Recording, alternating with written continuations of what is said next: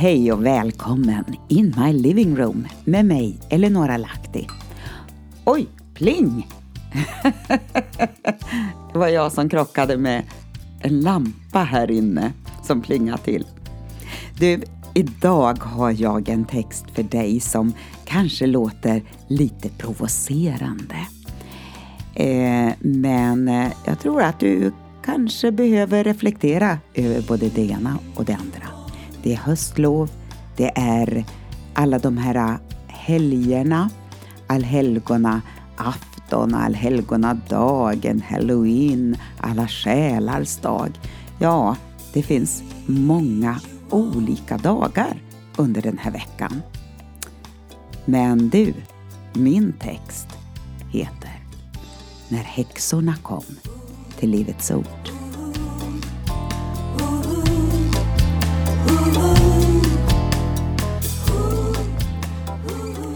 Nu när jag skrev den här texten så var vi faktiskt i U S A.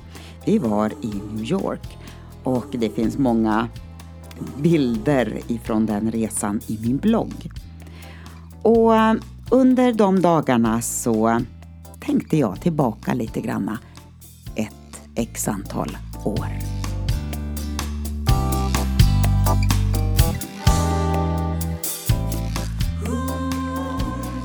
Stegräknaren tickar på, tio tusen steg, men vi är absolut inte färdiga ännu med dagen. Vi är på Sjunde Avenyn, Broadway, Hard Rock Café. Ja, det rullar på. Det är Halloween också här i U S A. Och man ser många utklädda människor. Allt ifrån äldre damer, damer med färgade peruker och andra utklädda till spöken. Ja, så är ju Spider-Man, Hulken och alla andra med också. Och i butikerna kan man köpa spökbakelser, kakor och godisar av spindlar, dödskallar och fladdermöss. Och samtidigt med all denna lek, ska vi väl kalla det för, hoppas jag, uppmanas man att hålla sina husdjur inne. Släpp inte ut katten eller hunden själv. I allt detta finns det också barn som helt plötsligt har försvunnit. Och man vet, det finns två sidor av denna så kallade fest. Jag läste just Aftonbladet och såg vad Anna Borg har utsatt sig för i ett spökhus. Ren demonbesättelse där hon blev helt stel och kall. Precis som det jag nyligen läst om hur det katolska helgonet och kvinnliga motreformatorn Teresia av Avila på femtonhundratalet upplevde under sina andliga upplevelser. Ja, att klä ut sig har barn i alla tider gjort och tycker det är roligt och spännande. Och jag minns själv när jag som åtta-nio-åring klädde ut mig till påskkärring. Hur kul som helst. Men du, kläder och symboler bär med sig ett budskap. Klädkedjan Sara fick till exempel ta tillbaka en barntröja som påminde allt för mycket om judar i koncentrationsläger. Den var randig och hade en gul stjärna på sig. Och inom den politiska sfären är det också symboler som inte är rumsrena. Men faktum är att med åren vattnas det ut. Livsrunan blev föremål för en fällande dom nittonhundranittiosex. Men nu ser man mellan fingrarna. Så har vi hakkorset, skräckhjälmens symboler och så vidare. Men hur är det nu med Halloween? Det slog igenom i slutet av nittonhundranittiotalet och är alltså en relativt ny företeelse. Bland annat Buttricks lanserade det och det blev ett kommersiellt jippo. Men du, annat var det för cirka, ja vad kan det vara, trettio år sedan. trettiofem år sedan. Nej men, åren går. Ja, det var nog, eh, när kunde det vara? Mitten på åttiotalet. Mm. Vi hade ett vanligt kvällsmöte mitt i veckan på Livets ord. Och jag ledde lovsången. Men du, det var hur tungt som helst. Och jag har med åren lärt mig att känna igen den helige andes frihet och närvaro. Och kan tydligt uppleva när vi tillsammans i kyrkan kommer till en plats i anden av stark Guds närvaro. Men nu, det var som en vägg vi hela tiden kom emot. Vi sjöng och vi sjöng och musikerna spelade. Men det var som om något stod oss emot. Efter en lång stund insåg vi alla att vi tillsammans måste be emot de krafter som ville binda upp mötet.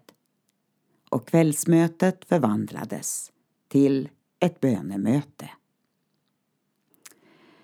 Och vi bad och vi bad. Och efter någon timme upplevde vi att allt var fritt. Och vi kunde glatt gå hemåt. Men det blev ingen predikan den kvällen. På morgonen därpå ringer pastor Ulf Ekman och säger: nu vet jag vad det var frågan om igår kväll.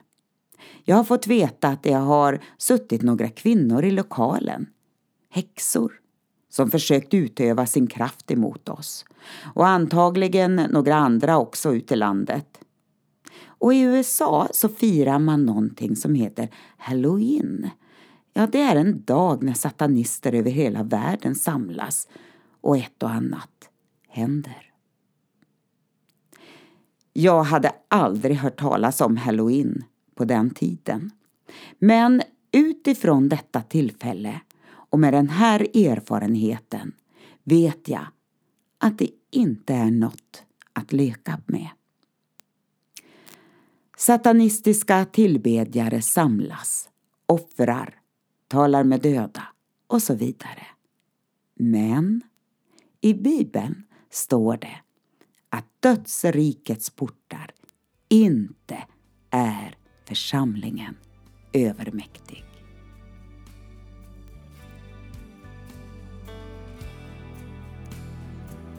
Kan man vara i ljuset och mörkret samtidigt? Kan Kristus och djävulen dra åt samma håll? Andra korinterbrevet sex, vers fjorton och femton.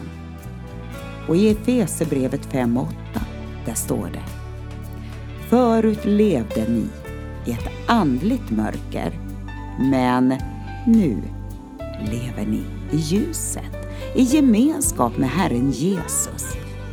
Låt därför era liv visa att ni tillhör ljuset. Och det här är översättning ifrån en bibelöversättning som heter Handbok för livet. Om vi läser Guds ord så ser vi att såna här saker är vad vi kommer att se mer och mer utav i den här tiden. Men för oss kristna är det en tid att resa oss upp och stå emot de demoniska krafter som vill utöva sitt inflytande. Och du, en underbar, härlig, viktig sak. Över Guds församling uppgår Herrens härlighet. Hata det onda, frukta Gud.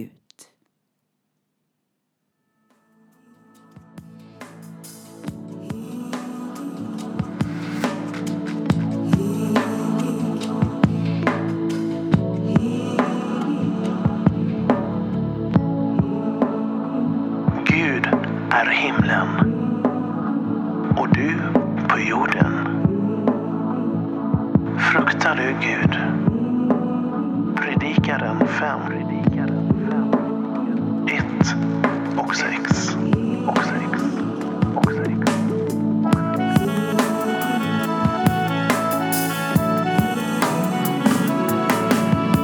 Gud är i himlen.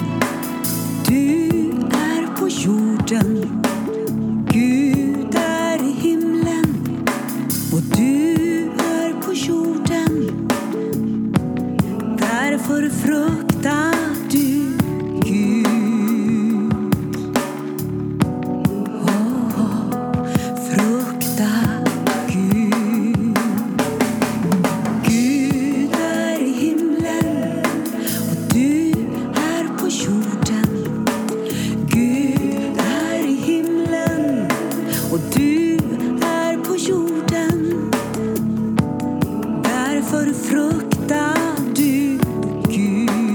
Oh, frukta Gud.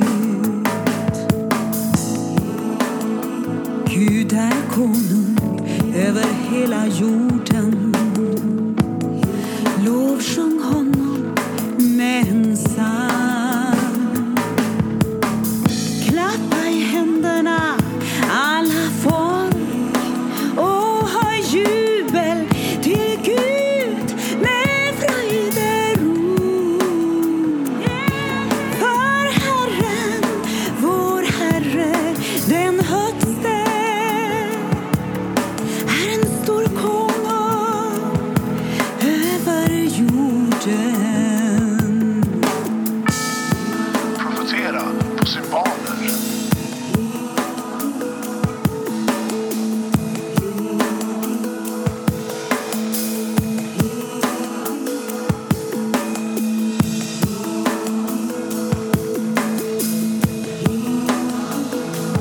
Därför frukta du Gud.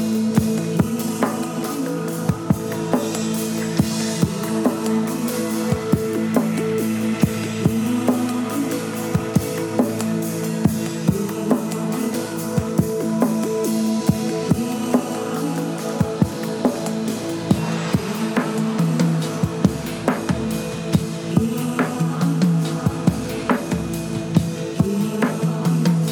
Gud.